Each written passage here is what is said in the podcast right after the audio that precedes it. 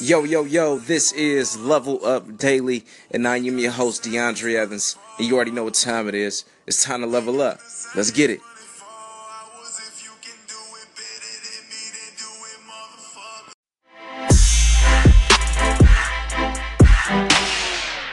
Yo, what's going on, ladies and G's? It's Wednesday morning. Yeah, I know it's super early for me to be dropping some fire right now, and I know most of you are sliding out the bed, but I had to switch up the program because I'm noticing a lot of my fans are early risers, which is great. So I decided to drop some early morning content to help get the day started and help kick things off on the right foot.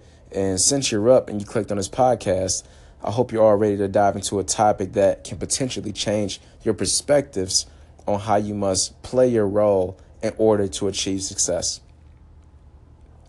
And this is a topic that I'm getting ready to talk about that has been on my mind for the last few days while I've been building my business and meet new people and arranging events that majority of the people in today's society seek to be in the limelight versus behind the scenes. Now, there's nothing wrong with either option, but knowing which one you fall into can be vital.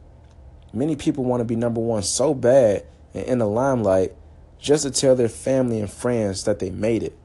And I'm here to tell you, you don't have to be number one to be number one. And what I mean by that is, you don't have to be the CEO of a company to make a difference in a company.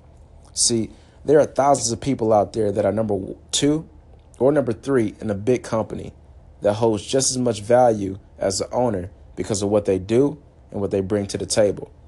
Like, to be honest, I'm one of those people behind the scenes for a lot of brands and companies. And for me, I don't mind. Why? because I know my role and I know that my work speaks for itself.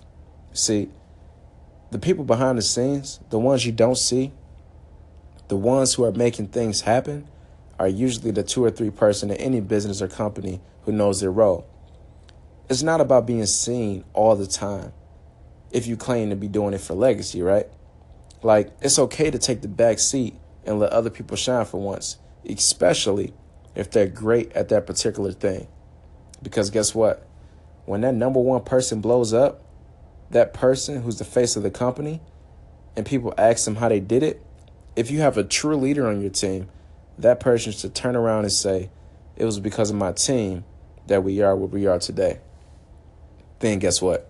Boom. everything changes, right? Everyone knows who you are as if you're the face of everything. So don't get caught up in trying to outshine everyone around you. Instead, play your role because that way, not only will you shine in the end, you'll be a much better person for doing so. And also, those who are around you will be inspired by it. You just have to be self aware and realize it. And it takes fucking guts to actually do it. But those who do do it reap the rewards in the end. See, here's a perfect example the NBA. There are five different roles that are played in the NBA by basketball players. You have the point guard, shooting guard, small forward, power forward, center, right? And each player has a role and position to play throughout the game to ensure a successful night for that team to win. Now, the point guard is responsible for handling and bringing the ball up the court while calling out plays for the team, while the center is responsible for getting a position down low in the paint to either score or defend the basketball. Now, imagine if one of these players decided to switch roles with one another and said, hey, you take my role for the entire game, I take yours. How successful do you think they would be if this were to happen? Probably not that successful at all, right? It'll probably cause problems not just between them, but for their entire team and could jeopardize their chances of winning the game.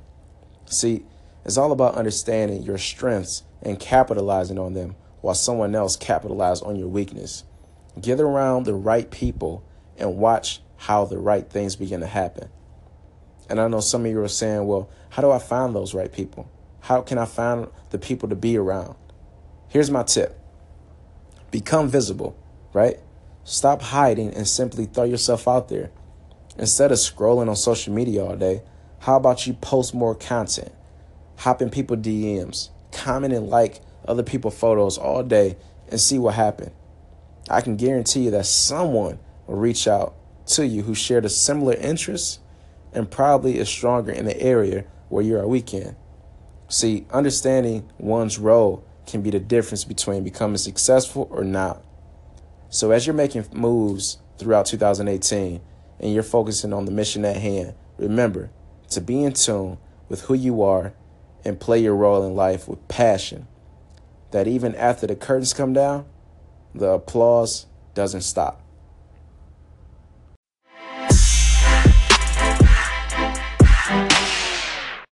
Hey, what's going on, guys? Tuning back into the podcast here. Just want to say thank you so much for checking out the station as usual and showing love. I greatly appreciate you all.